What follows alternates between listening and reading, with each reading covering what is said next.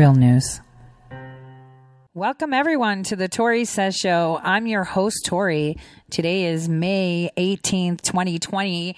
And um, it seems like uh, for Monday, we're getting flashed with a lot of rubbish, a lot of uh, noise, so we can uh, take our eyes off the ball. We have uh, you know, this uh, coronavirus, uh, you know, um, uncertainty and pushes. We have uh, Barr and Wray making statements, which, by the way, uh, there is an odd answer that Barr gave. And so rather than me watch it and then tell you, I think uh, us listening it, uh, listening to it together uh, is more important. Now, uh, today they announced that the uh, you know the Saudi pilot that was training in Pensacola. Uh, turned out to have Al Qaeda links. I remember saying that last year, and I was trashed. How do you know? You know, who do you think? And it's like, guys, obviously, I have a crystal ball. Like, ugh, do I have to say it again? Um, but uh, here's here's where it's coming down to. We've got Schiff being exposed for who he is, the mainstream media being exposed for who they are. Uh, coronavirus, you know, falling flat on its face, but do not let that, you know, tell you any different because they will revamp this when they need it. Uh, we've got social distancing, insanity going around the nation. We have pushing of kidnapping kids right? Um, uh, pretty much, boom, right? They're going to take your kids away when you're sick. And you have to, you know, this is how contact tracing happens. Well, you came in contact with someone at the supermarket, so we're just going to take your kids while we check. You know, this contact tracing, our rights being taken away, you know, corrupt clowns like, um, you know, Lindsey Graham, uh, Trey Gowdy, all of the Republicans, like I've said, who knew this was a hoax. And today I will have, you know, I've got my Feinstein guys. I went into, I, I found something that was so incredible on that. Like I have to do a two part Feinstein because the second part of Feinstein will lead into Pelosi. And this is insane because I'm just going to drop this so you know the spy that was working for Dianne Feinstein as her driver was actually someone that Pelosi gave her. Guys, this is like massively huge. This facade. They have been selling out our nation for decades. Barack Hussein Obama had the audacity to throw shade at the president during his speech just to show how salty they are. I mean, there is so much we should be talking about, but you know, no one's talking about Camp David. I, I, I really wish I was there to see what was going on. Really do, really do. Because uh, that uh, should be some really interesting stuff. So, where do we start today? I think we should start with, um, you know, um, news on, uh, you know, North Korea, Iran, and Syria. The U.S. Um, issued three days ago uh, maritime advisory. Um, uh, to counter sanctions that are being evaded by North Korea, Iran, and Syria. And uh, things that uh, that are falling under the radar is how Iran, you know, auto like an Iranian missile hit its own ship, killing 19 of its own. That makes absolutely no sense. Uh, North Korea is actually meeting with Iranian leaders. Uh, they, and and here's the thing: the North Korean leaders that are meeting where delegates for North Korea with the Iranian leaders are not meeting under nice circumstances. Uh, there have been talks uh, that South Korea and North Korea have been having extensive conversations. This uh, unification of Korea is coming forward. This is the only way that they might find some common ground to stand against uh, the CCP. Uh, a lot of people, I mean, India has taken a, uh, a stance of how North Korea is prioritizing nukes against humanity. This isn't the case. Uh, they're pushing at it and putting at it as such but um, you know it's not really happening. We've got Turkey taking a back seat in Syria, and Russia just kind of standing there uh, with Assad's regime, uh, just watching and observing. Uh, the European Union is pretty much on fire. Uh, they do not know what to do. Apparently, they have, uh, you know, um, uh, they have claims, nations have put claims to hold Bill Gates accountable for crimes and deaths. Uh, you know, the same Bill Gates that Lindsey Graham said would be a great uh, World Health Organization leader. On top of that, we have fake news coming from the right as well, saying that, oh, President Trump is going to resume funding to the WHO. No, he's not. He said, I'm considering it. Considering is his way of playing politics. Yeah, I'm totally listening and open to it. Just like I'm open to having a colonoscopy by Captain Hook doesn't mean I'm going to do it. So, here is, I, I, think today we should start it off with how Pelosi is keeping the House closed to give herself more power. Take a listen. Time is very important. We have lost time, but again, setting aside how we got here, uh, we cannot take a pause. Hunger doesn't take a pause. People are jobless across mm-hmm. America. That doesn't take a pause. People don't know how they're going to pay their rent across the country. We have we have to address this with humanity You've got Speaker Nancy Pelosi urging Senate Republicans to take up the Democrats' $3 trillion relief bill as the Republicans declare it's not going anywhere. House Minority Leader Ken McCarthy joins us right now with an update. Good morning to you, Mr. Leader. Good morning. Thanks for having me back. Well, we've already heard, thank you. We've already heard from uh, Senate Republicans that it's DOA in the Republican controlled Senate. You're in the House. You're not crazy about it either. No, I'm not crazy about it. Democrats are not crazy about it. Democrats talked about this bill going nowhere. And it's really sickening that the Democrats are using this opportunity to enforce their socialism. Remember, what is this bill that they just passed on Friday? Well, it's about pot. It's about prisoners. It's about politicizing election law, prioritizing illegal immigrants, and pensions. These are all things that are socialist wish list that they've been trying to pass long before COVID ever came to this land. And that's exactly what they're trying to do, knowing that it will not go anywhere. They're just using this as an opportunity to restructure government. And I'm not just saying that, that's what Democrats say. Joe Biden said it the other day. The, their whip said it, Clyburn it goes beyond AOC is now throughout the entire Democrat socialist base of what they want to utilize this opportunity to. Because when we wanted to help small businesses with their loans, Nancy Pelosi went to the freezer to stop it. What about the fact that uh, while she has her list and it's now apparently going to be negotiated between the parties, the stakeholders in this particular piece of legislation. Uh, it's very clear Republicans would like uh, liability protection for employers and businesses uh, against frivolous lawsuits, as it was uh, described. But the president would also like to see a payroll tax cut, which, you know, there are a lot of Republicans who don't really think that's uh, this is a time to do that. No, that would help. That would keep more money in individuals' pockets. It would help business.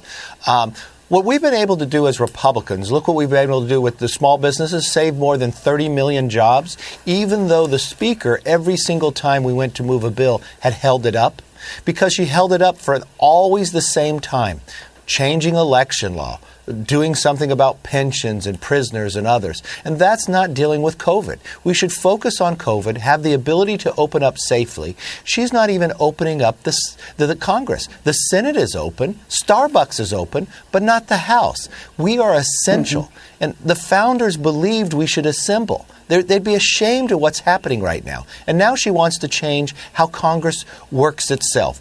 And it's more than opening up a campus, it's, it's bringing the voice of the American public back. Mm-hmm. Uh, Leader McCarthy, we've been covering this morning a uh, New Jersey gymnasium that Governor uh, Phil Murphy here in New Jersey has already said uh, they can't open, uh, but they are going to fly in the face. They're going to defy the governor's order because, and you can appreciate this as a former small business owner.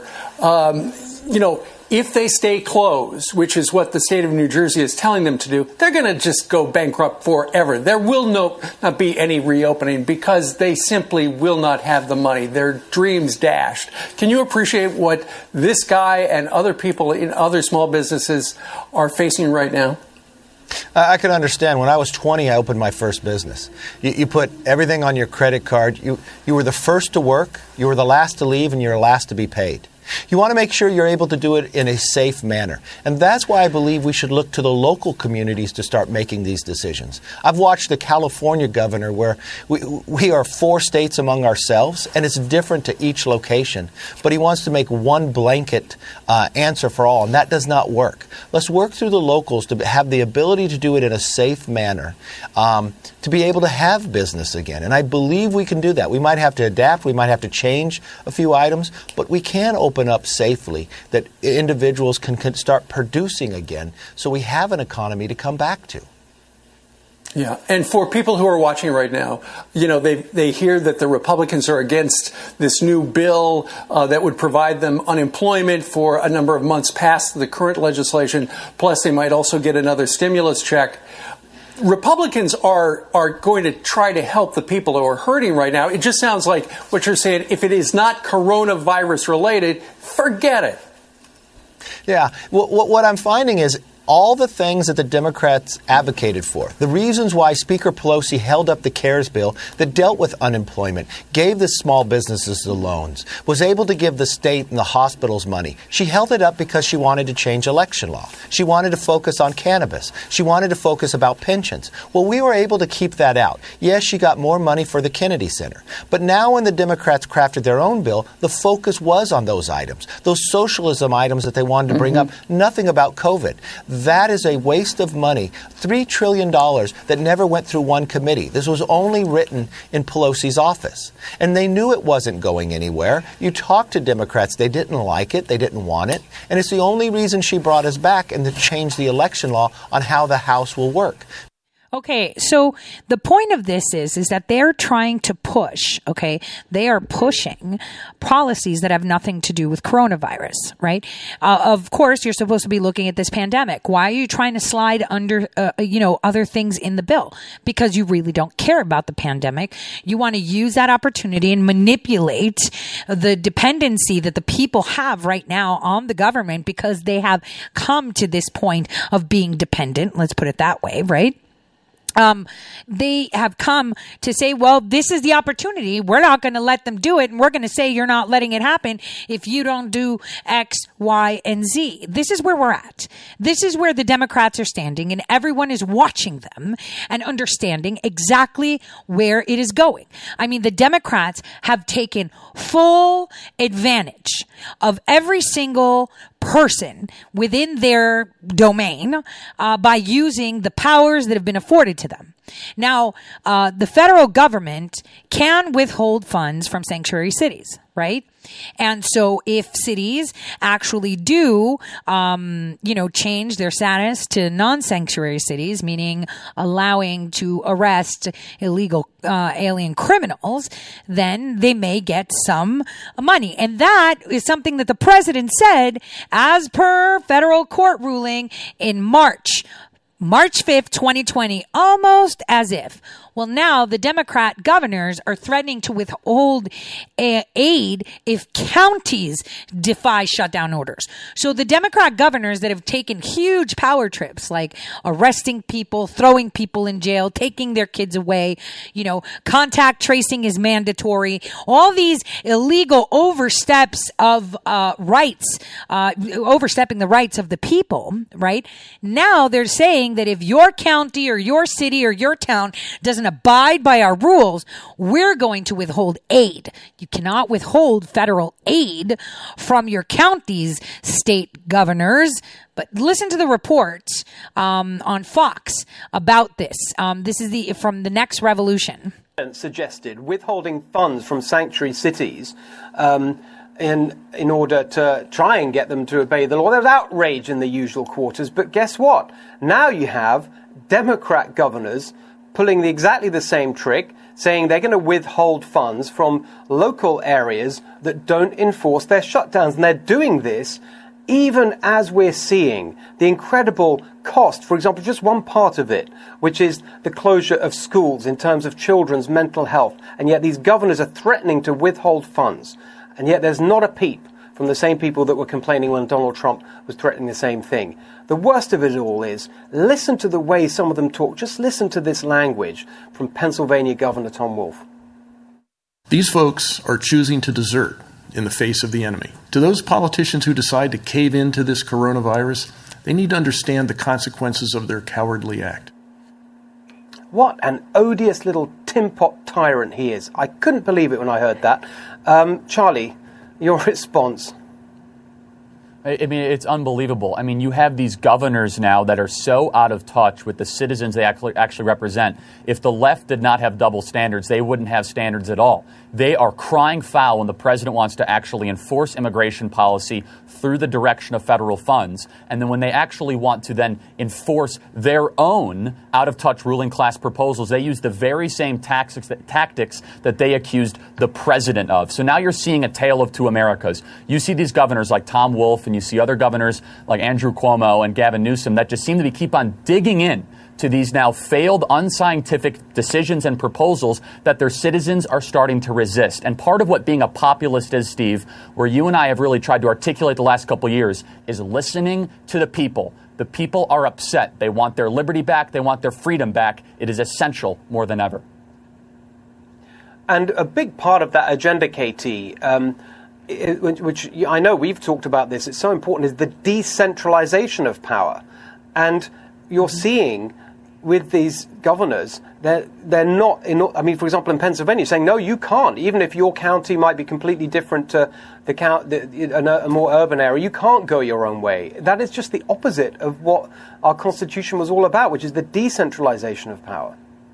Yeah, and I'm in I'm in Florida right now, and have been since the virus broke out.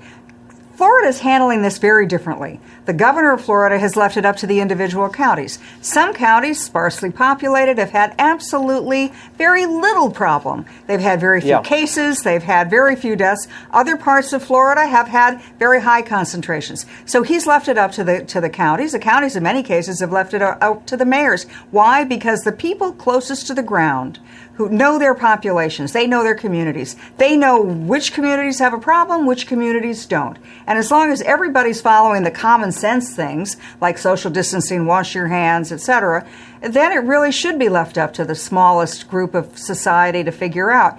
And I want to contrast this to China. China is the ultimate expression of authoritarian big government, right? Mm. It is a mm. total surveillance state. They require, even China, surveillance state that it is, is having separate um, regulations, whether you're in Wuhan or whether you're in Beijing or whether you're in Shanghai. So even the communist Chinese, even the most authoritarian nation in the world, isn't quite as authoritarian as some of the gov- Democrat governors in the United States.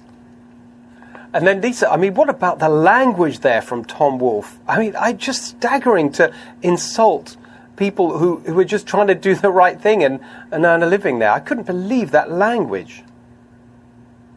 Well, and I, I think the biggest challenge, too, is a lot of the elected officials aren't making any sense. And quite honestly, we're being governed by morons. And if you look at the city of Boston, the mayor there it's true though. The mayor there delayed reopening because of a serological study that showed that you know 90% of the city, the citizens in the city, have not uh, contracted coronavirus. They think only 10% has. So he's not going to reopen. But the reason they haven't is because the city's been closed.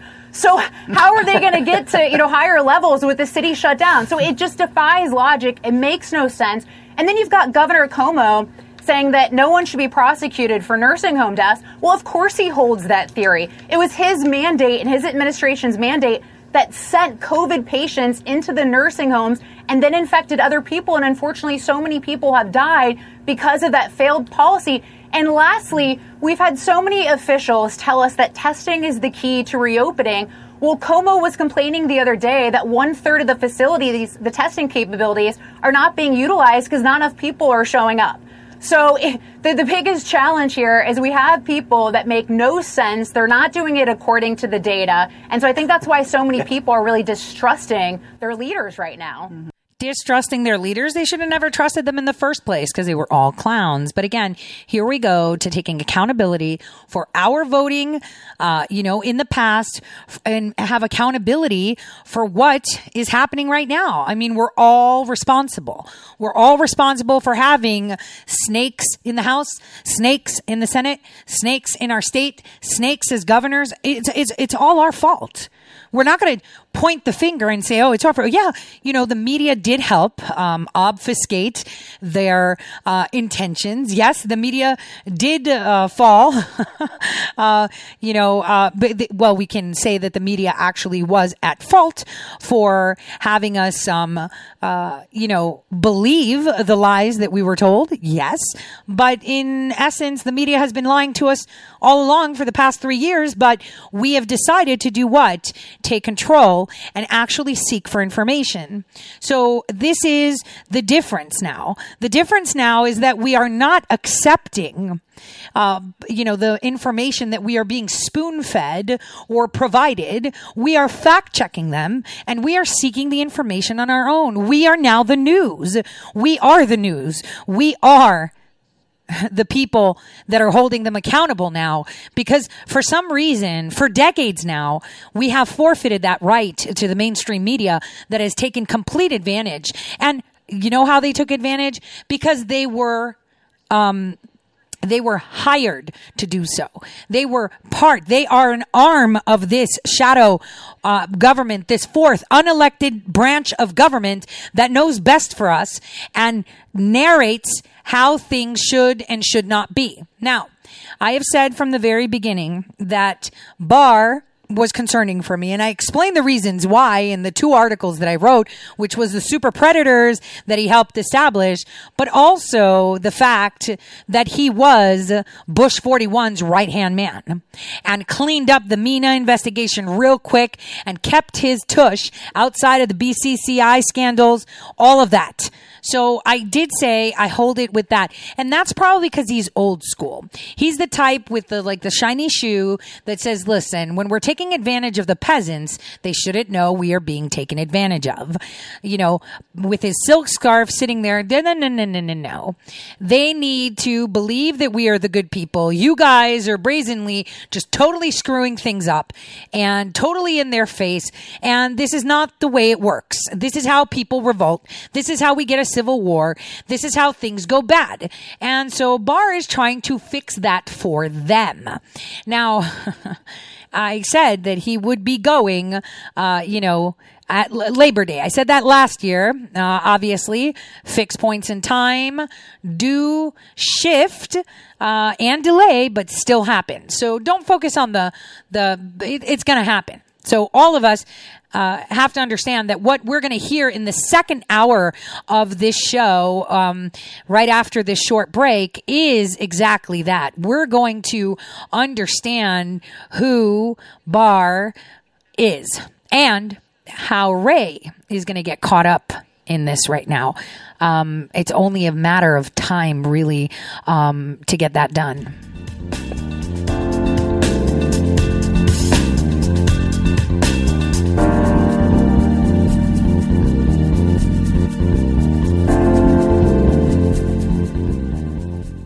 The forgotten men and women of our country will be forgotten no longer. The time for empty talk is over. Now arrives the hour of action. From this day forward, a new vision will govern our land. From this day forward, it's going to be only America first. Every decision will be made to benefit American workers and American families. America will start winning again, winning like never before. I will fight for you with every breath in my body, and I will never, ever let you down. Do not allow anyone to tell you that it cannot be done. No challenge can match the heart and fight and spirit of America. We will not fail. Our country will thrive and prosper again. Your voice, your hopes, and your dreams will define our American destiny. When America is united, America is totally unstoppable. After nearly four years, my family's nightmare is finally over. We couldn't have survived this without the love and support of the millions of patriots around the world. Thank you from the bottom of our heart. Hi, I'm Laura Loomer, and I'm running for Congress in Florida's 21st Congressional District. Wouldn't it be horrible if we lived in a nation where journalists were silenced just because they confronted the political and media elite? You might think that could never happen in America, but it did. And to me.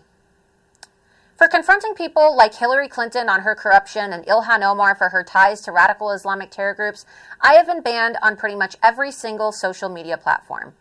And if that doesn't sound extreme enough, I'm also banned on Uber and Lyft. I know, I cannot understand that last one either. When this all happened to me, I contacted the media and members of Congress. I asked them for help. I kept calling, I kept emailing, but I never received a reply. And that's when it hit me. I'm a well known journalist who has the phone numbers of the most powerful people in politics and media, yet I couldn't get any assistance. What on earth would the average American do if the same thing happened to them? I realized then that if I wanted to see change that I would need to run for office. The American people deserve representation that listens to and acts on their concerns. So here I am, running for Congress in Florida's 21st Congressional District, because the American people deserve a voice and a representative who, like President Trump, will keep the promises they make and speak up loudly and clearly for that silent majority.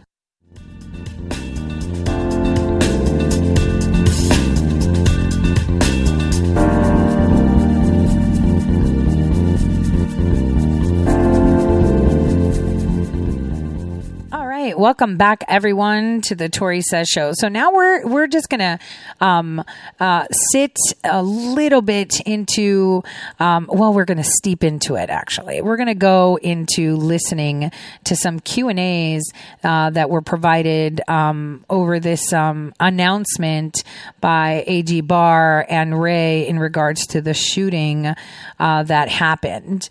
I, I think it's important that we listen to the question. I think it's important that um, we listen carefully and we're going to analyze it together because I'll be listening with you for the first time. The end of our prepared remarks, and we will now uh, open it up for questions.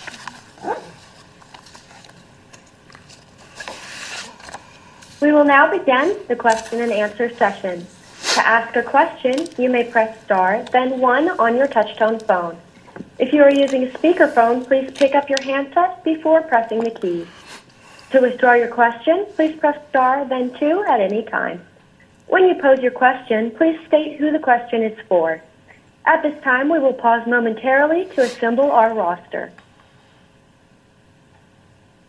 Our first question comes from Pete Williams with NBC News. Pete. Mr. Attorney General, two questions, if I may. You said that Al Shamrani was associated with Al Qaeda in the Arabian Peninsula. Would you describe this as inspired or directed? And secondly, President Trump has recently said that he wants to see the Justice Department prosecute figures of the Obama administration, President Obama and Joseph Biden, for what he calls crimes. Is that something DOJ will do? Okay, let me ask uh, the director to respond to the first question, and then I'll come back and answer the second. So, with respect to Al Shamrani's connections with AQAP, uh, I think we are describing today what we're able to share at this point. Some of it is very much ongoing as we exploit different leads coming out of his two devices. Uh, it is certainly more than just inspired.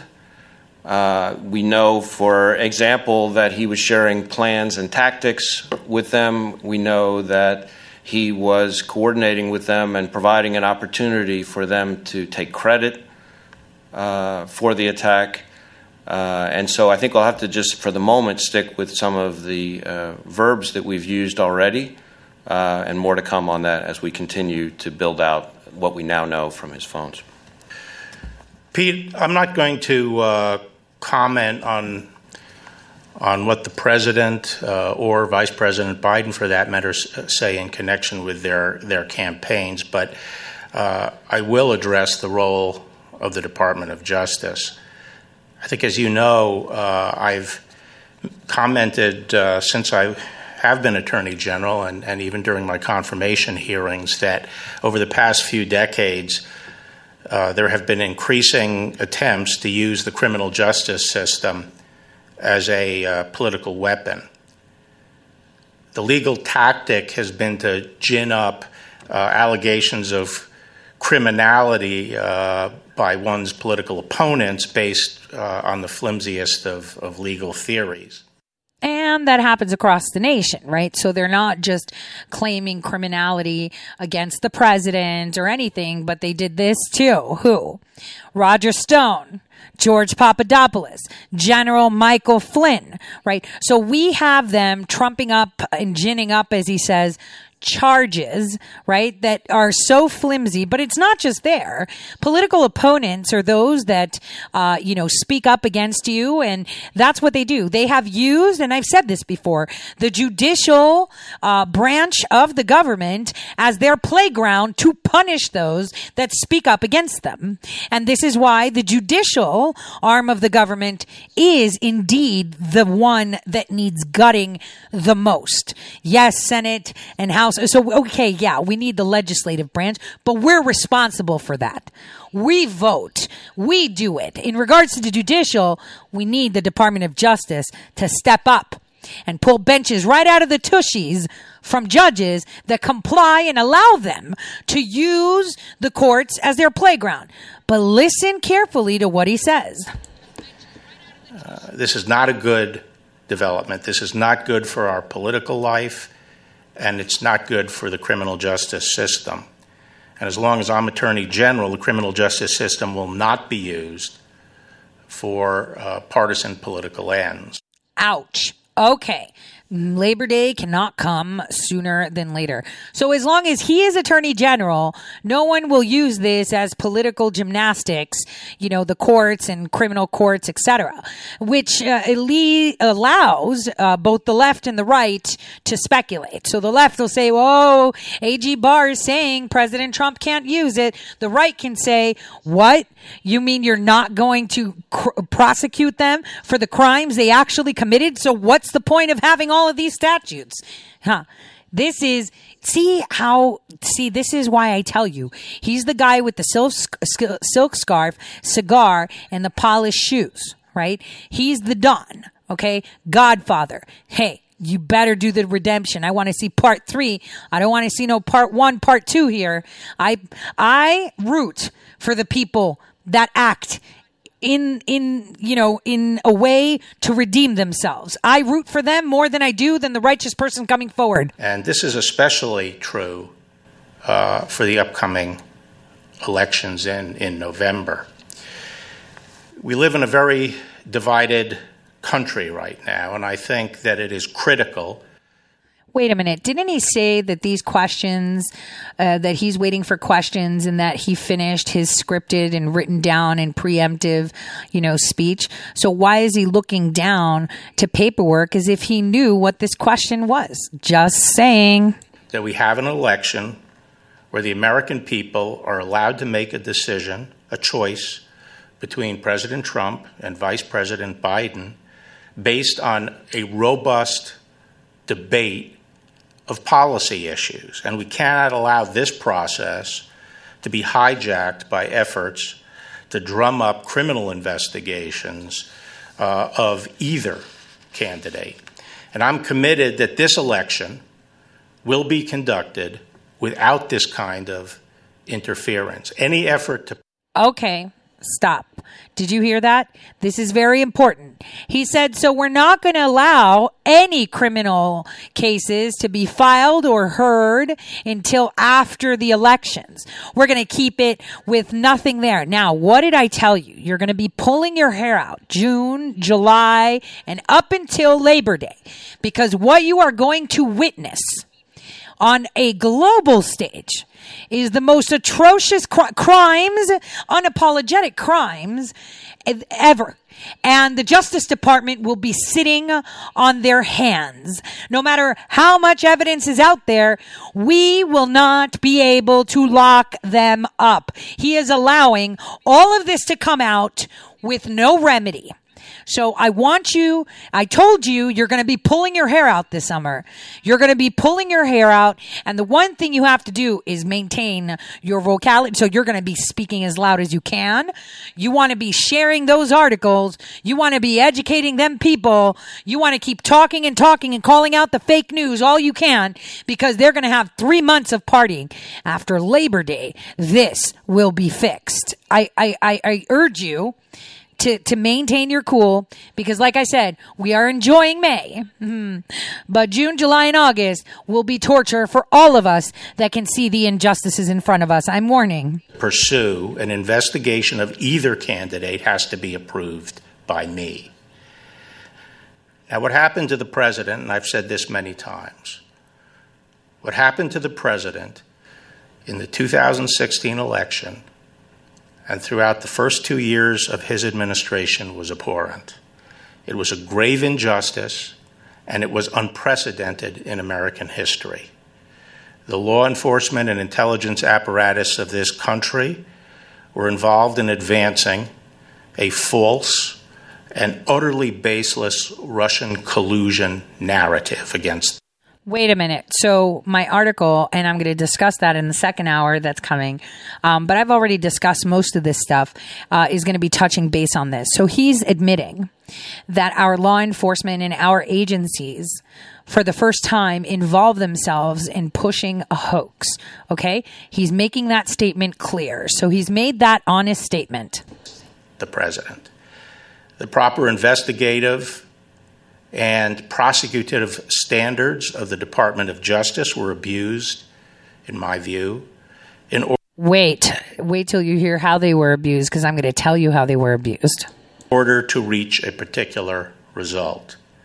We saw two different standards of justice emerge one that applied to President Trump and his associates, and the other that applied to everybody else. We can't allow this ever to happen again. The Durham investigation is trying to get to the bottom of what happened, and it will determine whether there were any federal laws broken, and if there were, those who broke the laws uh, will be held to account.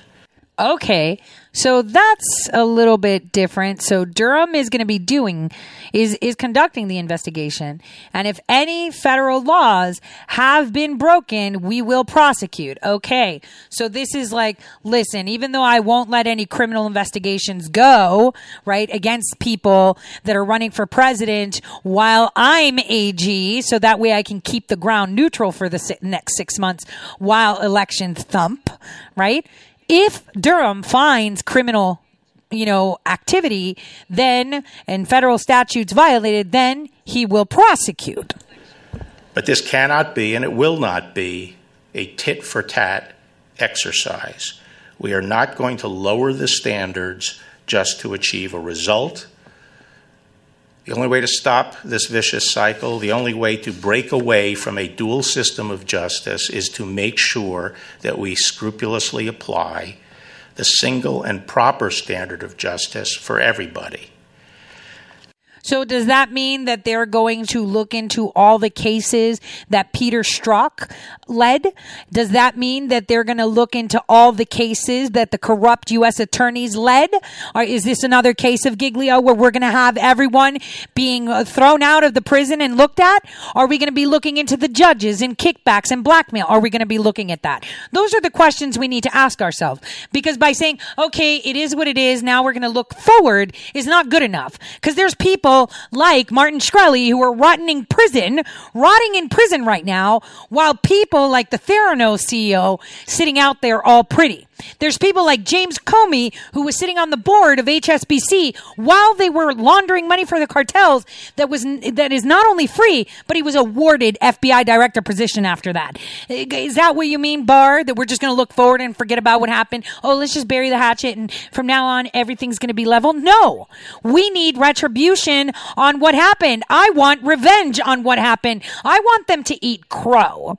I want them to know that they did not give get away with this because you're just giving them a, okay, well, you won that, but going forward, you're not going to win anything. That is not good enough. Now, under the long-standing standards of the department, criminal charges are appropriate only when we have enough evidence to prove each element of a crime beyond a reasonable doubt. That is the standard we're applying. Now, I have a general idea of how Mr. Durham's investigation is going. And as I have indicated, some aspects of the matter are being examined as potential crimes. But we have to bear in mind what the Supreme Court recently reminded us of in the Bridgegate case.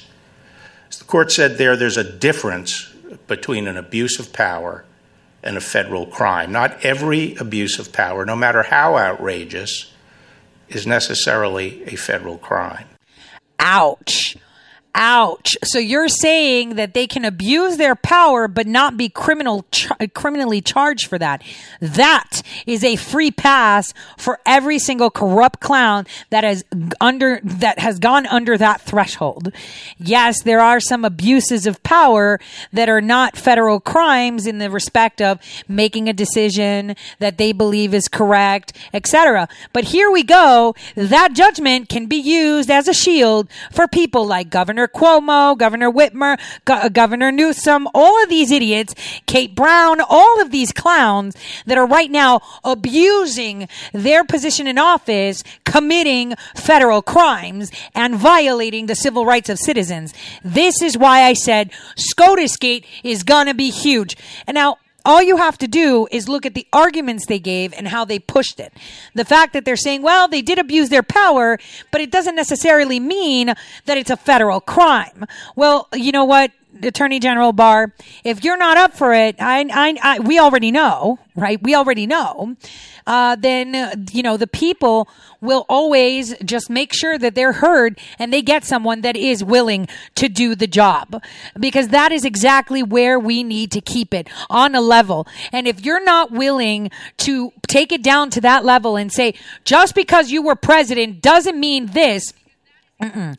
So hopefully, my article will give Durham the right to prosecute uh, President Obama because I'm pretty sure he knows it. But you know what? There's so much out there that how can one person see it all?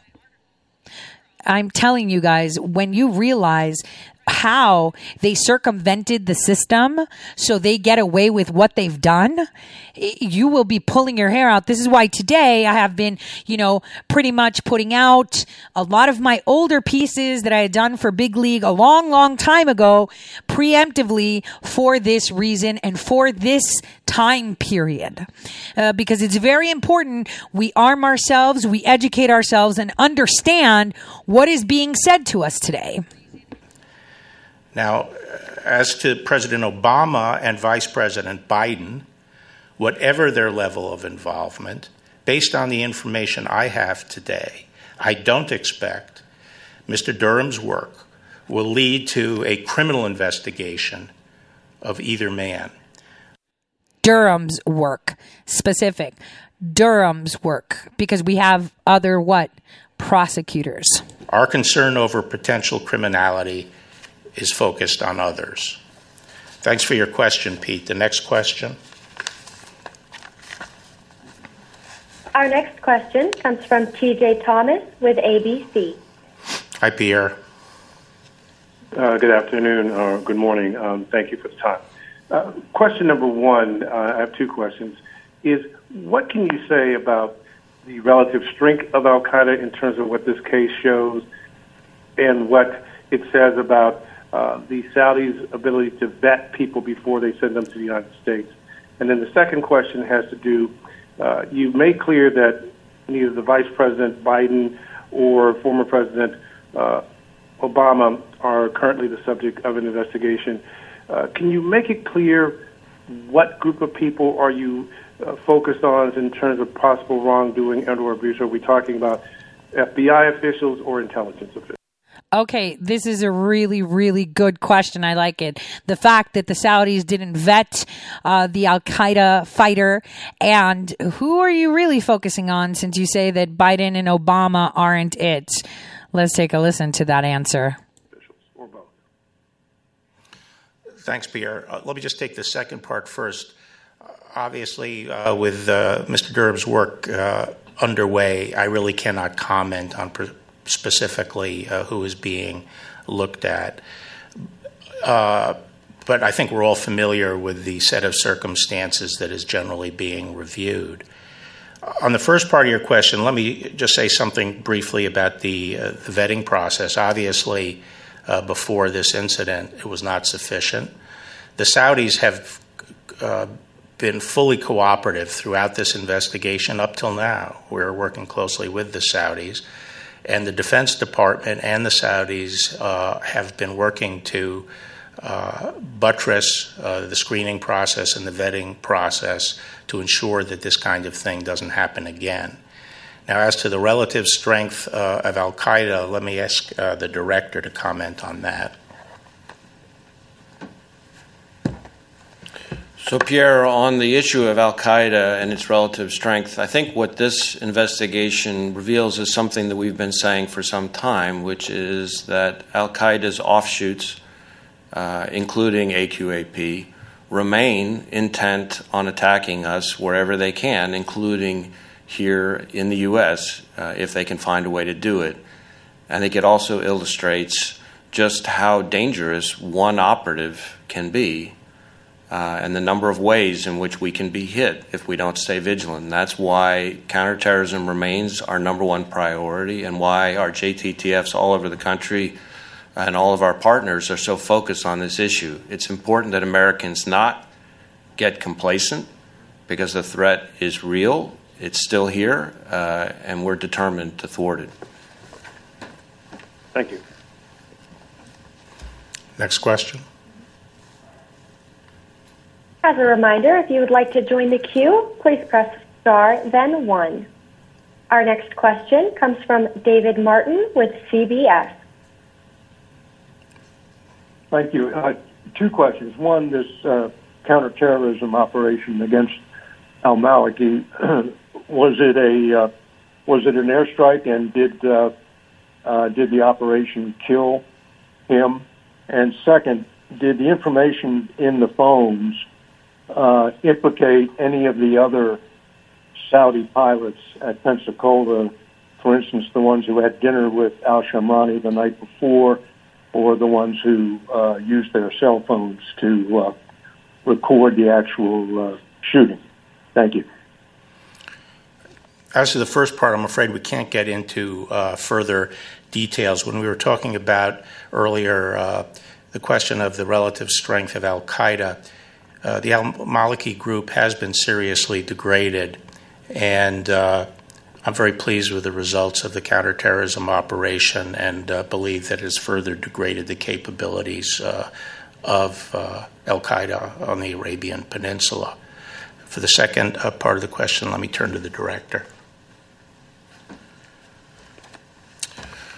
So, at this stage, uh, in terms of our exploitation of the information on uh, Al Shamrani's phones, we have not identified any current uh, threat here in the U.S.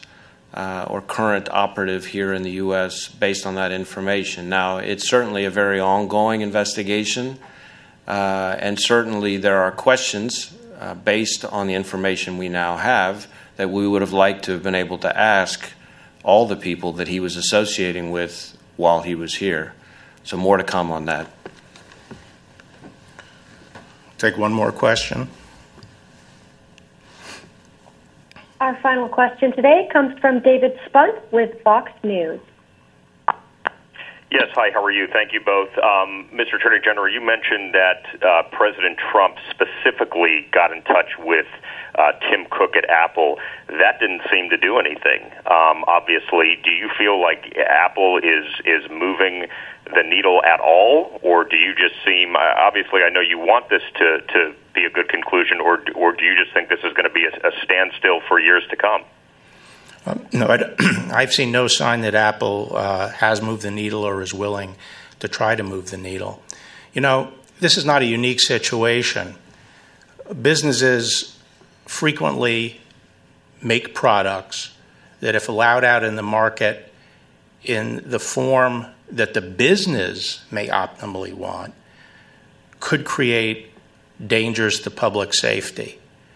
And normally, what we do in that circumstances is we don't leave the decision up to the business about the exact details and configuration of their product if we f- feel that it will cause harm to the public. That decision is not left to the business. It is a social decision that is made by our society, made by the public, in the public interest. And we see that w- with restrictions or limitations or required uh, features that are sometimes imposed on manufacturers to make sure the public is not put in danger. So this is nothing new. This is what we normally do. But for some reason, there are some tech companies who feel that they're above that and that they unilaterally can make decisions based on their business interests and regardless of the dangers posed to the public. And we cannot let that happen. Okay, so let's let's analyze this for a second. So first of all, he said he's not commenting on, you know, who they're looking into. That's fine. Now let's talk Apple just for a second because I really don't care about them. But I do care about the content of this conversation and where it's going. So, first of all, their stock is tanking. Secondly, obviously, they have been hacked. Uh, so uh, the um, the U.S. government has hacked them. See, I'm all about privacy. And I'm all about security, right? If we've got jihadis communicating and we know that there might be information after they've done whatever to, uh, you know, to um, help us um, avoid something like this happen again, or they should have given access to this Saudi guy's phone, or whatever, right? I would have been like, hold on a second. This came out a little bit early. I think my timing is off, but okay. So what I wanted to say in the last like three minutes that I have is um, that the the the the problem that I have here is is that he's saying that all companies should provide a back door to the Justice Department. I say no. I say that all companies should provide an imaged copy of the phone to the Justice Department after after right after a court has heard the side of the person that they're looking to look into their phone for, right? So let's say, for example, Joe was under investigation. Justice Department says, I want access. Right now, just like they could with Twitter, they'll submit it, put a subpoena, and they tell Twitter not to tell you. That's not the way it goes. They should tell you, right? Twitter even tells you. Well, Apple should do the same. They should say, this device is in the possession of the government and they want access to it.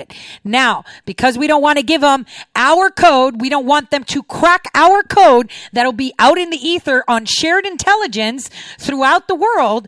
What we're willing to do is give you this image to copy. If a judge hears that side of the story for Joe and yours and makes a decision that his phone data needs to go over to you. No more, I'm just going to go in there and get a warrant because I said so. No more backdoors, no more allowing our government to hack everything and violate every single facet of our privacy. I stand firm on that. So if they didn't get the DNC server and they only got an image, I think that every mobile phone and tech company should have uh, procedures in place where they protect the customer and the user of that tech, but also ensure that we have domestic tranquility, right? And this is by doing such. Don't give them the codes. Give them an imaged copy of the phone if the courts allow it and the user is able to stand, uh, you know, forward. Now, this guy died, so he can't complain. So, ergo, after being determined a terrorist, they should have provided an image copy. I'll see you guys shortly after this break.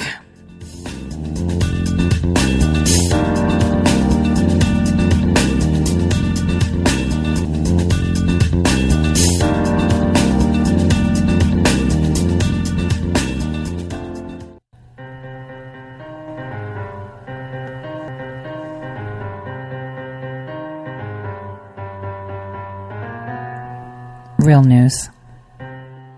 All right, welcome back, everyone, to the Tore Says Show. I'm your host, Tore.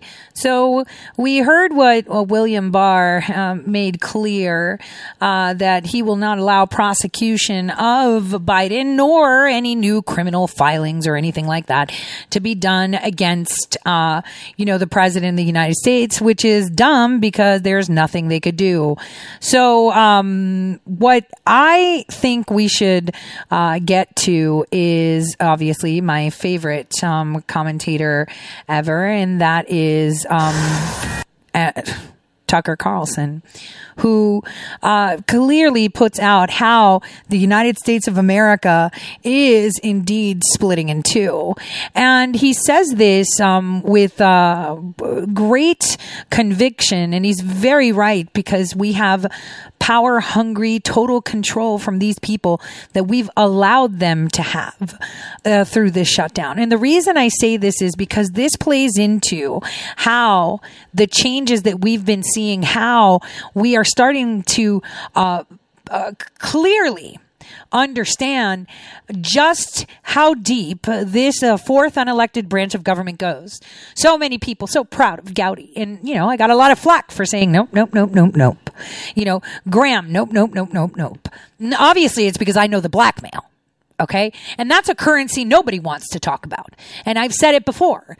The problem with our federal government is one, we don't have enough federal employees. And we're going to get to that in this segment of, uh, you know, the Tore Says show, how we're getting them and what we're not looking into now, uh, just a reminder for those of you that are on my subscribe star, I put out the contest that we have for my special guest on Wednesday, which I will be announcing tomorrow. It's going to be lit. It's going to be awesome.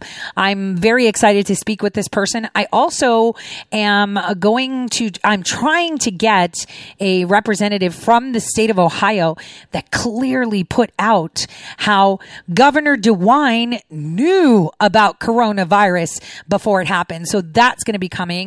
I am actively uh, trying to get this man on my show so we can hash it because I've been talking about that. Remember the CARES Act and how they were like, oh, we just got it. It's a conspiracy theory. Yeah, well, it's a conspiracy theory to, de- to demand someone to wear a mask. I love that response. It's a conspiracy theory, definitely. Now, um, let's take a listen to what Tucker Carlson has to say here because, you know, I, I adore him because he has not changed his position at all.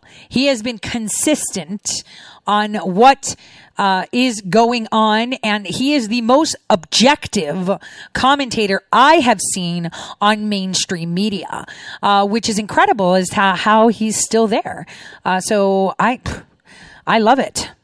Is a Fox News alert just in moments ago. Big changes could be coming in U.S. policy toward the World Health Organization, the widely discredited World Health Organization. Good evening. Welcome to Tucker Carlson tonight. Documents obtained by this show moments ago suggest the Trump administration will soon announce a major change in America's posture toward WHO. We'll have details for you. We're sorting through them right now in just a moment. But first tonight, the country appears to be splitting into two hemispheres even as we watch. There are those places where public officials are allowing science to guide their decisions. States like that are cautiously beginning to relax their lockdowns and finding no spike in illness as they do it. Those are the free states. And then there's the other half of the country, the places where you're glad you don't live right now. In those places, power drunk politicians crow about science, but resolutely ignore its findings. They don't read the studies, they don't care what the data say.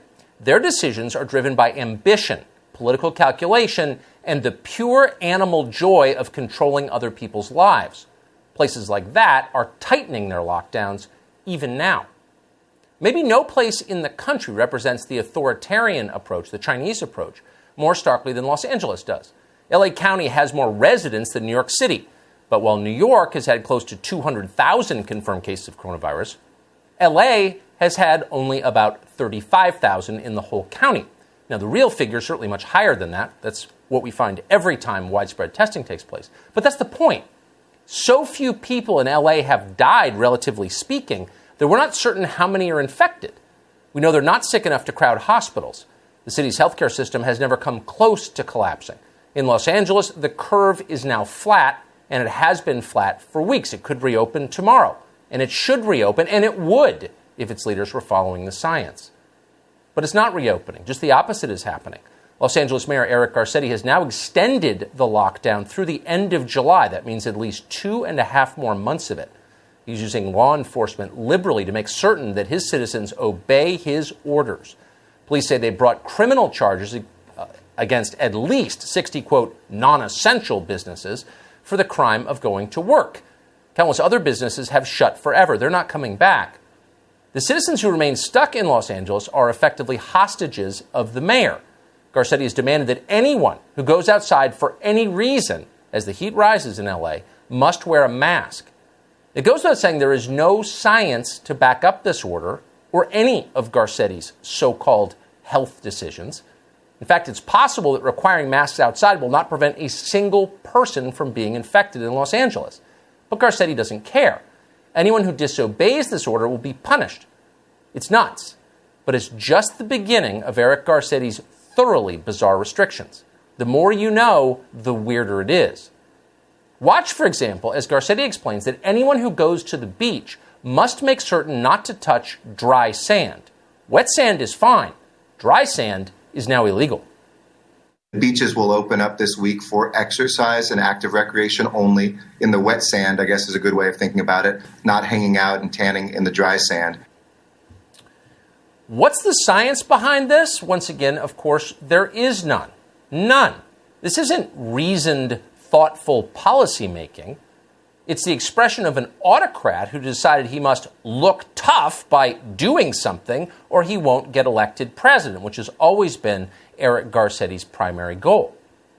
It's scary if you think about what this means. It means that America's second largest city has fallen under the total control of a neurotic megalomaniac who is terrified of dry sand. Eric Garcetti's personal phobias are now law in Los Angeles. Makes you think of the final days of Nicolae Ceausescu in Romania, ranting at his subjects from the podium, imposing his strange obsessions on a helpless population. It would not be surprising to learn that Eric Garcetti is a compulsive hand washer with a very strange personal life. Guys like this are always the same once you scratch the surface. So, how long will Los Angeles have to live like this? Possibly forever, Garcetti announced this week. We've never been fully closed. We'll never be completely open until we have a cure. But I do believe that we can take steps, but monitor those numbers, listen to the scientists and the medical professionals, and make the tough calls, even when there's criticism. Yeah, this can't go on. It's too crazy. Now, you may mock Los Angeles, and in some cases it's deserved. There are some flaky people who live there. Barbra Streisand's in Malibu. But there are also an awful lot of normal, decent people in Los Angeles, millions of them. And some of them understand where Eric Garcetti is taking them and their city, and they've had enough. A couple of days ago, a group of them came together. It's totally bipartisan. Some of them are well known liberal Democrats, some are conservative Republicans and have been all their lives. Others are labor leaders, middle class voters. The one thing they all have in common is the dead certain knowledge that Mayor Eric Garcetti is poison. He's hurting their city, he's hurting their families. Garcetti has allowed tens of thousands of mentally ill drug addicts to live on Los Angeles sidewalks and under overpasses. If you've been there recently, you know. He's also tolerated flagrant corruption in his own administration. Now he shut the entire city down simply because he feels like it. This group of citizens is going to try and bounce Eric Garcetti from the mayor's office. And they can. Under California law, politicians can be recalled by voters. You remember that Californians did it to their governor, Gray Davis, 17 years ago. It worked. Now, recall petition in California requires 330,000 signatures. And that, unfortunately, is where Eric Garcetti has the advantage. Thanks to Garcetti's extended shelter in place orders, citizens are not allowed to gather these signatures. So, under the guise of public health, Garcetti has stopped his political opponents from opposing him. And he's not the only one. You've seen this happen in many states Michigan, New Jersey, others. Politicians around the country are doing this. As long as there is no vaccine for the Wuhan coronavirus, they can remain in power unchallenged forever. It's nice for them. They're enjoying it. But in Los Angeles, Garcetti may have gone too far. The future of the city is at stake.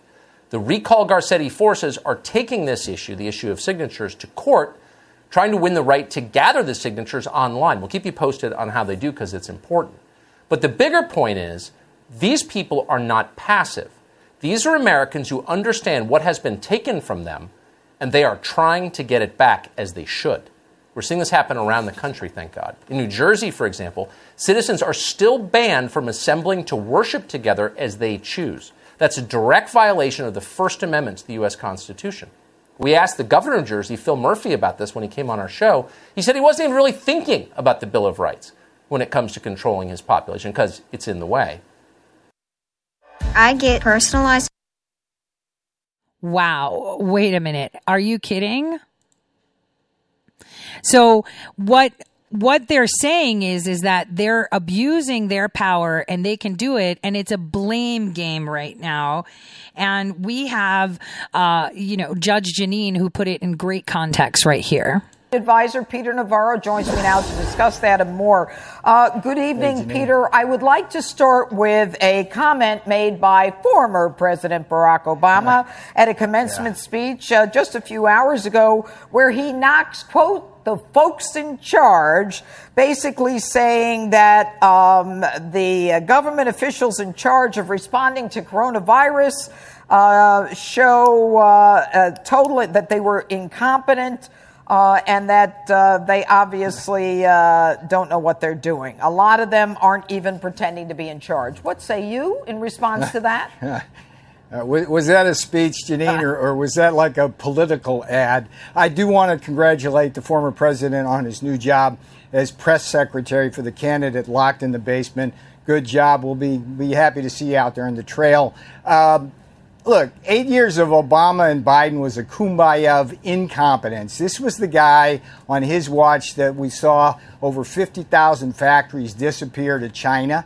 Didn't mention that in his speech, right? And to the to the, the American workers, it was always, you know, let them eat arugula. This was like you, you would have to wave a magic wand to get back manufacturing. We, Donald J. Trump got half a million manufacturing jobs back. So I, am a little, little surprised uh, at, at, the former president coming out like that. But again, as, as Biden's press secretary, he's going to do that. Um, here's the challenge. I got two challenges. The dog that didn't bark in that, in that speech was absolutely no mention of the role of China in this pandemic. So I'm going to start counting the days that we, we don't hear from Joe Biden and Barack Obama uh, on the fact that China caused this pandemic and, and basically unleashed trillions of dollars of damage on this world and, and the loss of, to date, over 80,000 American lives. So I'd, I'd like to see that. And here's another challenge. Do you think that the Obama Biden administration ever could have stood up a ventilator factory in 17 days? Do you think the Obama uh, Biden administration could have built two factories making N95 masks in five weeks instead of the usual nine months? I don't think so. And if you move forward to what this president is going to do, this week, I did see a turnaround. History will mark this week was the turnaround. We got the economy back open in 48 of the 50 states. That's number one. President Donald J. Trump announced a strategic stockpile in his image smarter, stronger, more resilient. We have a vaccine Manhattan project that is going to basically get us to a vaccine in, in what I call Trump time, which is Okay, so let's stop right there for a second. So he's saying that everything opened up. We all know that's not really true, right? Because is it really open? But the point of the matter is, is here we have Barack Hussein Obama, who, uh, you know, has, who came out this week, uh, and, uh, you know, at commencement made atrocious remarks that you must listen to. I mean, you must listen to these atrocious comments and the commentary. I mean, obviously they put another swamp creature, Newt Gingrich, on to comment on it, but you know, they're all one in the same, cut from the same cloth, of course. And um, I want you guys to listen to what he said. This is incredible.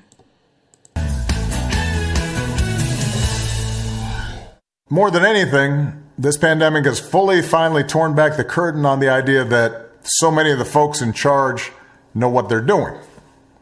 A lot of them aren't even pretending to be in charge. You're going to have to grow up faster than some generations.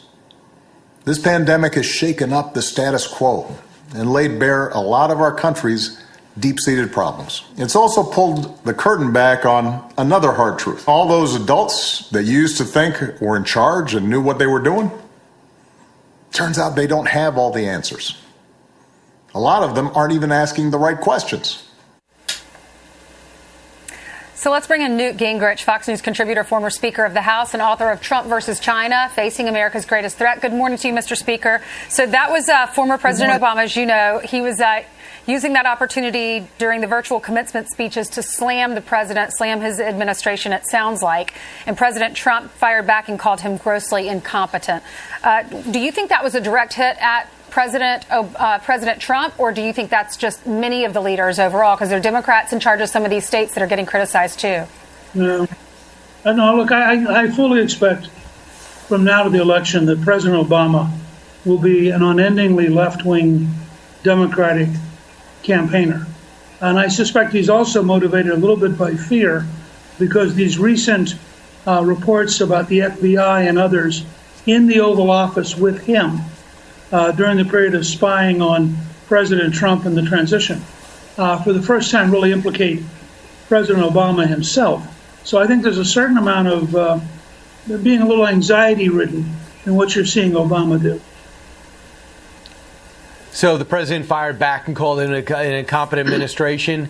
I, you know, there he, uh, President Obama is going to have his way to diminish uh, President Trump, and he's going to do that as soon as things get somewhat back to normal. So I think that President Obama is going to really run this campaign, and Nancy Pelosi will be effectively be president. But let's switch gears really to the theme of your book. And let's talk about what Australia did. They have stood up to China and say, we want an investigation of what happened here with this virus. China came back and said, hey, maybe we're going to stop trading with you. Maybe we're going to start putting tariffs on some of your goods. And they didn't back down. They've added over 100 nations have gotten behind Australia and said, we also want an investigation. Here's Peter Navarro on this. The Chinese, behind the shield of the World Health Organization, for two months hid the virus from the world, and then sent hundreds of thousands of Chinese on aircraft to Milan, New York, and around the world. That's why I say the Chinese did that to Americans, and they are responsible now. They signed a trade deal on January 15th and they promise not to steal our intellectual property. The FBI has now issued warnings that the Chinese government is hacking the intellectual property so that they can steal vaccines for the world. And they'd use that vaccine to profiteer and hold the world hostage. So, yes, I do blame the Chinese. And he, he's right to do so, isn't he, Newt? Sure. I mean, look, the, the reality is uh, the Chinese took steps to lie to the entire planet, as Peter Navarro said. Uh, they manipulated the World Health Organization to get it to be their partner in lying to the world. Uh, as a result, probably the estimate is that maybe as many as 90 or 95 percent of the people who are dying from this would not have been dying if the Chinese had invited the world in in December of last year mm-hmm. when they first began to realize they had a problem. Uh, so if you take several hundred thousand dead people, you take trillions of dollars of economic disaster, and you realize it all came from China. Uh, at some point, they have to be held accountable. They ought to be required to pay reparations to every country to which they exported the, the virus. Uh, and they also ought to be held accountable uh, for being so stunningly and consistently dishonest. But remember, they are a totalitarian dictatorship. Xi Jinping has no relationship to a Western leader. Uh, his primary power center is the Chinese Communist Party. Uh, they operate out of fear. They run a police state. They have literally been disappearing people uh, who said the wrong things about the virus. I think the number is now several hundred uh, have been disappeared, which is a Chinese term for literally just taking them off the street. Okay, can we just uh, use that term disappeared? How many people have been unpersoned and disappeared for saying the wrong things in the United States in the past three years? Tons. Removed from platforms. How many people have, uh, little people, little people have been attacked by politicians and uh, uh, states, cities, whatever, for saying the wrong things or calling them out or, you know, trying to bring transparency. Tons. So, what is the difference between the type of government we've had in our nation for the past 50 years, filled with thugs and mafia members, than China? Not much, right? We just still have the illusion that we have some form of freedom or control, uh, which is obviously uh, becoming more and more transparent apparent that that was not the case until President Trump was elected. We are starting to see that. So here we go. Obama making atrocious comments pushing it and doing that. Here we are reminding uh, reminding you how corrupt some of them are. I mean, I told you from the hair that I knew it, and I think that was in 2018 when Trey Gowdy had his hair colored, right? And I said, "Whoop, there we go." Oversight Committee Chairman and Fox News contributor Trey Gowdy, and what the Vice President knew, if anything, about the insurance policy that we've talked so much about. Trey, good to have you here uh, tonight. Thanks Thank for you. being here. So Yes, I thought we would start by taking a look at this tweet by President Trump. He says, If I were a senator or congressman, the first person that I would call to testify about the biggest political crime and scandal in the history of the USA by far is former President Obama. He knew everything. The president writes in caps, Do it at Lindsey Graham, South Carolina. Just do it. No more Mr. Nice Guy, no more talk. And here is the response by Senator Lindsey Graham to that tweet. Let's watch that. No president's above the law, but we do have separations of powers, and I think it'd be a bad precedent to compel a former president to come before the Congress. Uh, that would open up uh, a can of worms, and uh, I, for for a variety of reasons, uh, I don't think that's a good idea. So, who do you agree with here, Trey? Um, well, let, let me say this. I understand fully why the president is frustrated. I mean, it, it, his first term in office has been under a manufactured cloud by his opponents. Wait a minute. Frustrated? Frustrated that Barack Hussein Obama deployed all the agencies against him and his administration? Frustrated that every single person they could that was beneficial to them to orchestrate a cloak of, oh, what if Russia collusion were being prosecuted? Frustrated? Is that what we're calling it? This is atrocious. This is a crime frustrated. I'm frustrated. I'm frustrated that we have clowns all up in our house, all up in our Senate who knew this was a hoax. And I'm going to tell you, right? I hope to God that this frustration is for the for what I assume it is because unfortunately um the so the end outcome is what I can see. I can't see how we get to that end outcome. And I've been trying to see what variables I can shift in uh, the predictive analysis pattern to determine where it would sit like what is it that causes it to come. Now, when our agencies, intelligence, State Department, Justice Department, when all of those agencies have more non-federal workers than they do federal workers. When they have more non-US citizens than US citizens. When they have non-US based companies as opposed to US based companies executing duties for them, I find that to be a problem. We have a problem with unemployment. Why aren't we employing American citizens within the United States of America as federal employees? Why are we creating another churn of money? This is where I'm getting at. So, you know, we have a problem with insurance companies, right? So we've got hospitals that then have insurance companies that then have another insurance company and they all make money off of us, right? They make money. So at the top sits one fat person who gets all this money and the hospitals negotiate with the insurance companies and the insurance companies brokers get to the insurance company and they broker with the pharmaceutical companies. So everyone's getting a little bit of a tidbit kickback, right? So instead of it being direct, yo, I'm sick, fix my foot, here's the money, doctor, thank you, they all have negotiations with other agencies, other companies, other vendors, other contractors. Then they have all these levels of, you know, obstacles for your money to get to where it needs to, which is the doctor's pocket.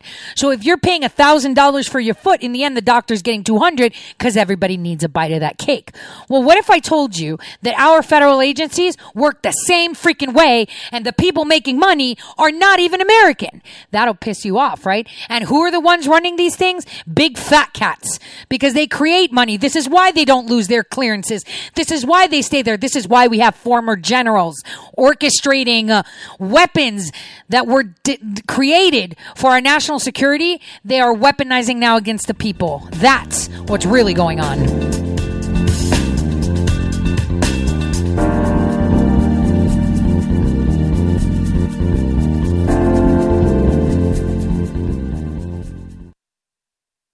Forgotten men and women of our country will be forgotten no longer. The time for empty talk is over. Now arrives the hour of action. From this day forward, a new vision will govern our land. From this day forward, it's going to be only America first. Every decision will be made to benefit American workers and American families. America will start winning again, winning like never before. I will fight for you with every breath in my body, and I will never, ever let you down. Do not allow anyone to tell you that it cannot be done. No challenge can match the heart and fight and spirit of America. We will not fail. Our country will thrive and prosper again. Your voice, your hopes, and your dreams will define our American destiny. When America is united, America is totally unstoppable.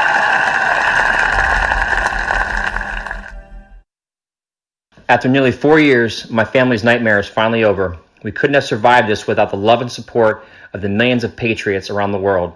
Thank you from the bottom of our heart. Hi, I'm Laura Loomer, and I'm running for Congress in Florida's 21st Congressional District. Wouldn't it be horrible if we lived in a nation where journalists were silenced just because they confronted the political and media elite? You might think that could never happen in America, but it did. And to me.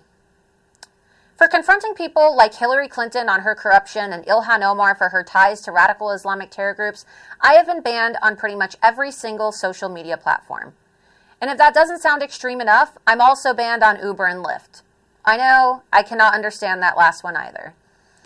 When this all happened to me, I contacted the media and members of Congress. I asked them for help. I kept calling, I kept emailing, but I never received a reply. And that's when it hit me. I'm a well known journalist who has the phone numbers of the most powerful people in politics and media, yet I couldn't get any assistance. What on earth would the average American do if the same thing happened to them? I realized then that if I wanted to see change, that I would need to run for office.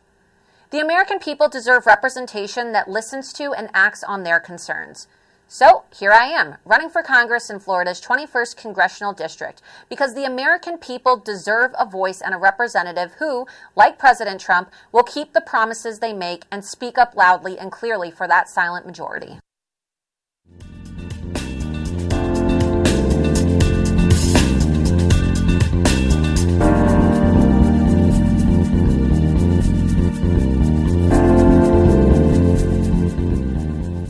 All right, welcome back, everyone, to the Tore Says Show. All right, so what I was saying uh, earlier this hour is where we need to keep our eye on the ball, um, and in order to demonstrate that, I want you to understand how you know you, you know that multi-level marketing schemes, those pyramid schemes where there's this one dude and another dude. So our healthcare system, as you know, is like that. Well, what if I told you that our government is like that too? Our government outsources job, okay, outsources duties that they are obliged to conduct with our federal tax dollars, like ensuring our national security, ensuring that we have roads and streets, ensuring that we have, you know, uh, foreign and domestic policies that align, ensuring that our global media, the USAM, right, the U.S. Department of Global Media, um, is aligning with our policies, our views, and being, um, demonstrated like that on an international prob- uh, uh, platform.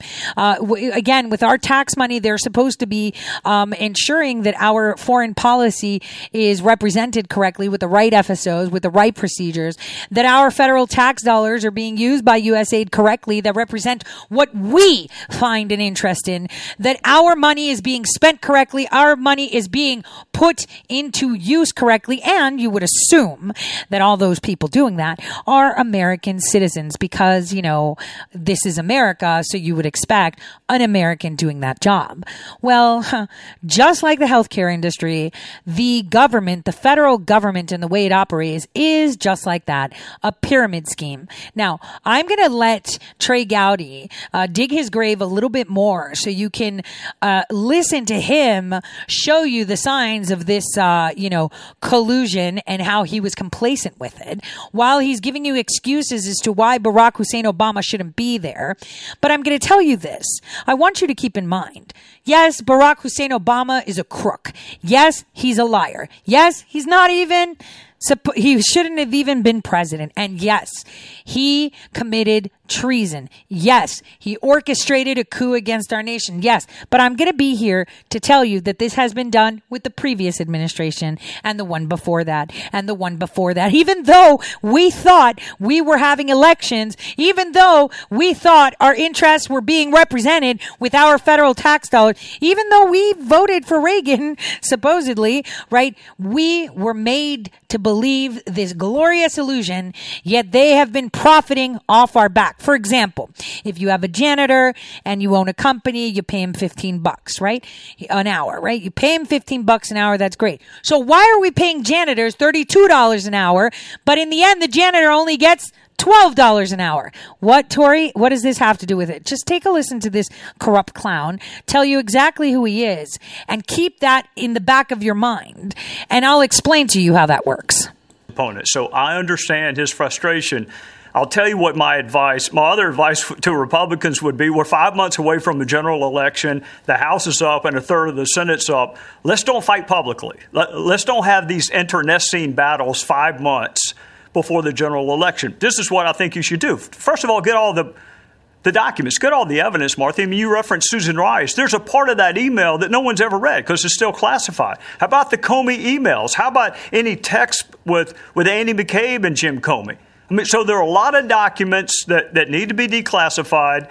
And I, if I call President Obama, he would be the last witness because I don't like surprises. Uh, I mean, this is not a mystery. This is not entertainment. We are trying to persuade and communicate. You already know what Samantha Power and Susan Rice and McCabe and Comey and Brennan and Clapper, you already know what role they played. So lay that out for the jury. And then I would call Biden before I called President Obama because remember, uh, President Trump was impeached for trying to investigate his political enemies. Well, maybe that's what Biden did. I mean, I don't know it, but if it's good for President Trump, wouldn't it be good question. for Biden? And wouldn't you want to know that? Here, here's a question. You know, with regard to the names on this unmasking list, it's my understanding that it may or may not mean much. That some of those names are there because someone else asked them to, you know, put their name on the unmasking request, uh, and that perhaps, you know, the person who was behind most of the desire to unmask those uh, doesn't have their name on that list at all. Does that add up to you? Do you agree with that? Um, it does not. I mean, I heard that from Samantha Power. I mean, the, her, uh, the number of unmasking she requested w- was so far outside the realm, and then she said she didn't know about most of them. But but but that's a problem too, isn't it? If you give the power to someone to unmask, and they're delegating that power to to a clerk or a subordinate, this is the question for Joe Biden. We know you asked to unmask Michael Flynn's name. We know that. How, how many other unmasking requests did you make? I mean, were you a serial unmasker while you were the vice president, or was this the only one? I can't answer that question, but I think it's right. really relevant. You, you know, I mean, uh, let me let me ask you this because you know in terms of this battle over whether or not this should go so far up in terms of investigation into Joe Biden or President Obama. There's no indication that the Department of Justice or that John Durham are considering either one of those two people that I just named in their investigation. And we know that because of something that the Attorney General said in an interview with Hugh Hewitt uh, just a short while just a short while back at the end of April. Watch this. Uh, as far as I'm aware, none of the, the key people that whose actions are, are being reviewed at this point by Durham are running for president. What do you think about that? Follow the evidence. I mean, uh, where wherever the I mean, that's why you put a career prosecutor that's apolitical like John Durham in, in that position. Wherever the evidence takes. I mean, if, if Joe Biden didn't make the unmasking request and wasn't involved in any of the Flynn decisions, then so be it. But someone needs to tell us that. He's certainly not immune from investigation. What I took that to mean is there's no evidentiary support for it yet, but I don't think Durham's through either. You won't know it until you talk to the witnesses. Right. I mean, that's kind of my point with the FBI. I mean, you don't know who leaked until you ask them. All right. So, you know, obviously Lindsey Graham's going to get some pushback from, you know, the president's supporters on this because a lot of people look at these situations from the beginning and say no one has actually been held accountable. It's an enormous source of frustration for frustration. I hate that word. That's their new word right? Thumping frustration. All right let's let's let's express our frustrations. I'll tell you my i'll i'll, I'll explicitly ex- no i won't. Not on air. Um, i won't use my my sailor mouth. But the bottom line is we're not frustrated. We're appalled. Frustrated means, oh, you know, I'm like, oh, I'm a little bit bothered, man. Oh, this. No, I'm not frustrated. I'm livid. I am livid, livid at the fact that still until to, the only sane person right now is Richard Grenell and everyone's like, president, president. Don't know. It's not going to happen. He needs to be somewhere else with his fancy satchel. But, um, uh, it's it's he's the only one that that that probably uh, well no that knowingly and understands where I'm coming from. I have been talking about these contracting companies forever. Let me put it this way. When I get a call to interpret, right? My rate is $60 an hour legit. Now, after tax, I calculate it because I have to pay tax as a self employed person. I get something like 42 an hour, right? Uh, so that is what I, but guess how much the vendor charges the other vendor that charges the agency, right? I guess how much they do. so they charge uh, uh, a hundred and twenty dollars an hour.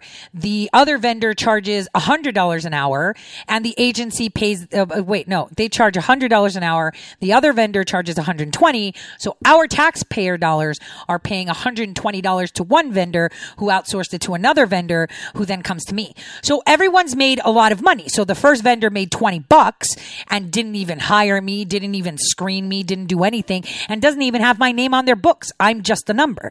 The second vendor that is is supposed to uh, get my clearances done, uh, get all my information, pay me, and everything makes forty dollars off of me, right? Um, and then the government takes a piece of mine. So in essence, they pay 120 minus I don't know, like let's say uh, you know 20 bucks of my taxes. So they're paying hundred dollars uh, an hour when the government agency could be like, "Yo, we're going to be routing calls uh, to Tore directly, and we're only going to be paying her 60 bucks. And there goes 40 bucks, right? That they've just spent for nothing. And in essence, they're only going to be paying me, what is it? Uh, $18, uh, 40, $47, $42, sorry. That's, uh, I'm just going with the going, you know, rate for small business, you know, every quarter. Um, because she's going to be paying tax back to us. So, you know, in essence, I'm paying for my job. but anyway, so basically they're only going to be paying $42 an hour. So there, the government has just saved about $100 for every hour that they use a Tore to interpret.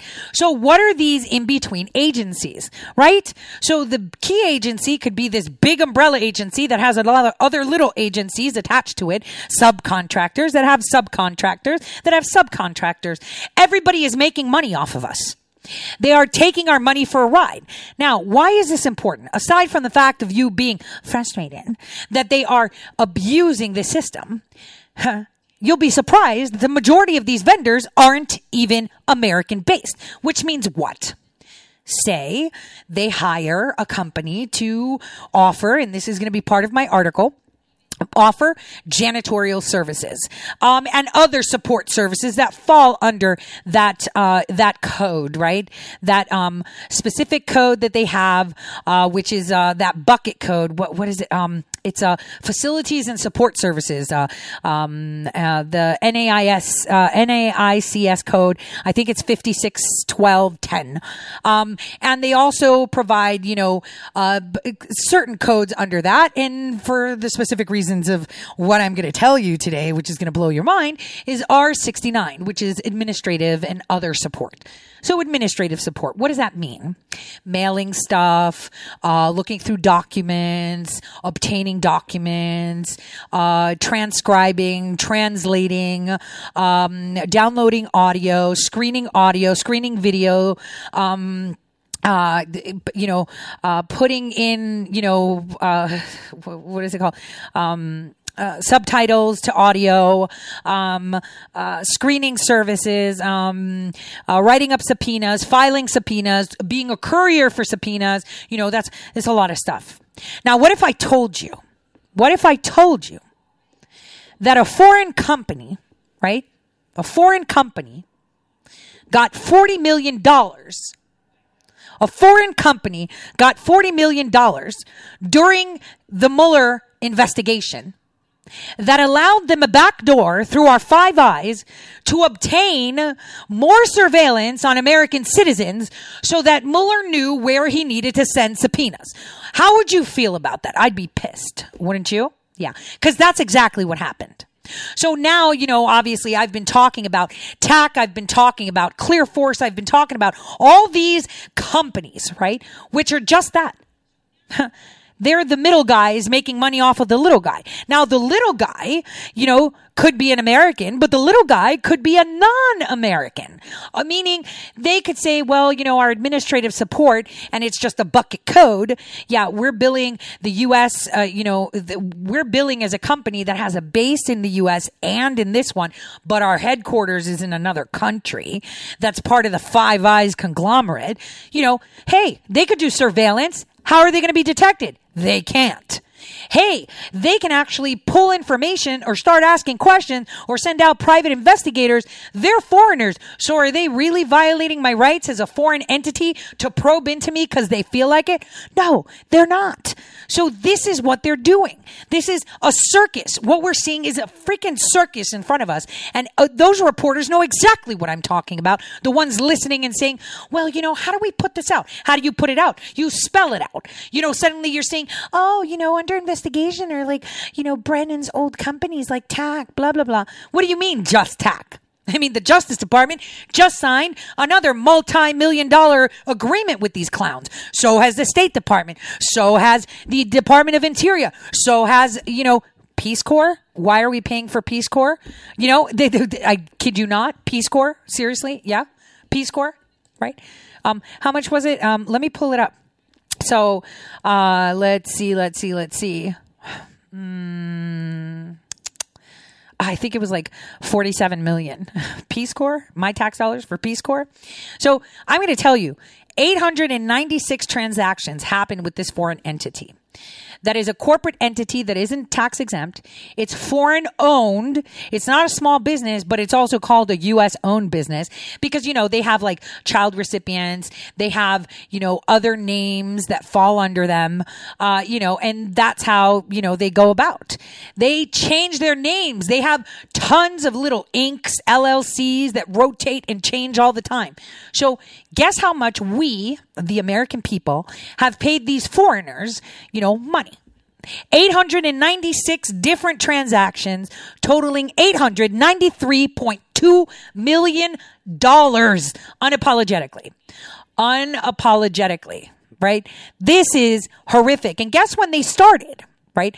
So uh, they got they got some contracts during the Obama administration uh, during his first term. That's when they popped up. They popped up when Barack Hussein Obama took office, and then they escalated and escalated. And in 2016, boy, they made you know they made 800 million dollars just in 2018 2016 and then they made you know uh, uh, again uh, eight, more than 800 million uh, in 2017 and then they've made 873 million in 2018 and 868 million in 20 19. In 2020, so far, they've made $384 million, which means that by the end of the year, with only the first quarter gone and under the belt, if you multiply that, they should be on point to making $12 million. Sorry, a hundred, one point two trillion dollars. Gosh, my math. One point two billion dollars. One point two billion dollars in the year of 2020 is going to a company that is employing Americans and non-Americans to execute jobs that the federal government should be doing itself. So here we go, circling back to my constant notions. What the heck? What the heck? Who is doing the hiring and why? Because this is how we're in the position we are. Whoa, we have five eyes shared intel. This is why they keep their clearances. Why the heck do we have generals putting up and pushing out disinformation campaigns and using sock puppets with our tax dollars? Oh, because just like in the example of how I get paid, there's the middleman. So it's like this company that outsources to this company that outsources to this company and comes to this contractor. This is how we had a jihadi working as an interpreter for the Department of Defense sitting in Minnesota because it went from one contractor to another contractor to another contractor. That's why. Why can't they just hire direct? It would save us money. But no, then foreign generals, I'm to, I'm to let that slip and I'm to leave it there. Former generals, uh, former politicians, former meaning former senators, former congressperson, lobbyists, they wouldn't be making money. Former prosecutors, former this, former that wouldn't be making money. This is why all of them, when they get out of business, what do they do? They set up a company. Right? All of them. So you retired because you're too old and you're taking in retirement, but now you've set up a company that doesn't do anything like literally nothing. All it is is you and two people garnering all these government contracts, outsourcing them to your selection of people that are willing to give you the best kickback, that then they have their source of people that are willing to give them their best kickback. And then it lands to whoever's doing the work. How do you know who's doing the work? How do you take it? Well, I rely on him, who relies on him, who relies on him. Seriously. This is what we need to investigate. This is what we need to stop. We need to say no more. We are not going to have the analysis corporation. No more Lockheed. No more L3. No more CGI. No more Clear Force. Nothing. If we want intelligence stuff to happen, that's how it happens. If we need janitors, we hire them. If we need secretaries, we hire them. We need transcribers, we hire them directly. Why is it that we are giving money away? We are literally losing and bleeding money and in, at the same time, we are affording, we are seeing national security violations and breaches. And I'm speaking of this from experience because so many times I saw how the contracts came down to us in Europe and I would sit there and tell, and tell generals, I would sit there and tell State Department officials, like, what the heck, guys? We can't just hire these people. They work for Papillon. Papillon is linked to Russia. Yeah, but they just guarantee. I was like, this is just asking to be hacked. Are you guys insane? Like, I had said that so many times. Like, I'm not putting my name on it. When I had applied for a contract with SOCOM, that I lost, by the way, I remember that the problem that I had with mine was the fact that I wasn't outsourcing to one of these clowns in DC, that I wasn't using their people. Like, hello, I want to transcribe Russian stuff. I'm not going to use Russians.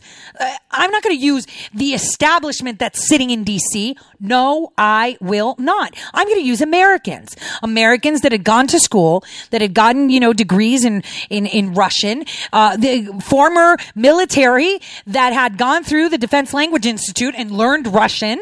You know, that's who I hire. I don't hire random people. You know, and then there's interpreting agencies that are vendors, right? That then, like, for example, Spanish, right? Big language. Why do they have sweatshops down in, you know, El Salvador or Costa Rica? I mean, that's just, and they have access to their system. So then you're thinking, why would you do that? That's just allowing people to come in and see our issues, our have access to our system. We are asking to have breaches in ourselves. This is the question that you should ask yourself.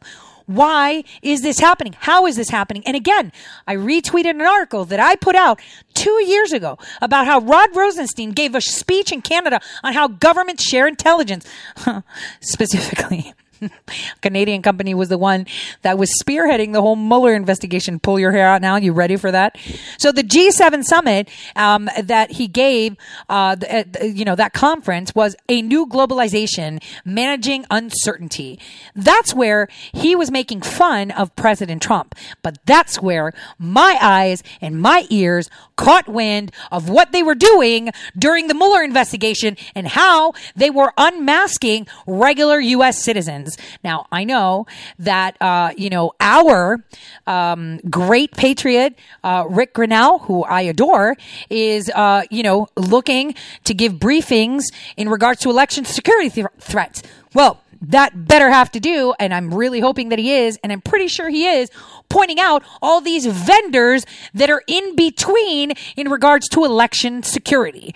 So I want you guys to take a listen to Maria Bartiromo um, talking about this um, briefly uh, with Rick. You know what? I, I should actually try to get Rick Grenell on. Um, on my show. I'm really going to try. I really want him on here. He's so awesome. Um, so I'm going to play this um, first intro just a, just a couple minutes because I don't have a lot of time left on the show. But I'm putting that out there because the old articles that I retweeted and put on Facebook today are very important. So that way you can understand what is going on because it's all so confusing. But it comes down to the thing that I've been saying. Why are we hiring these clowns? Why aren't we hiring America? The only way we can fix this is by having Americans. And to say, well, you know, old Joe right there had a divorce and his his credit is done. So so I can't have him is BS. Then give him a janitor job. Why are you paying a contracting company? Why are you paying a vendor 40 bucks an hour when Joe's just going to make 10?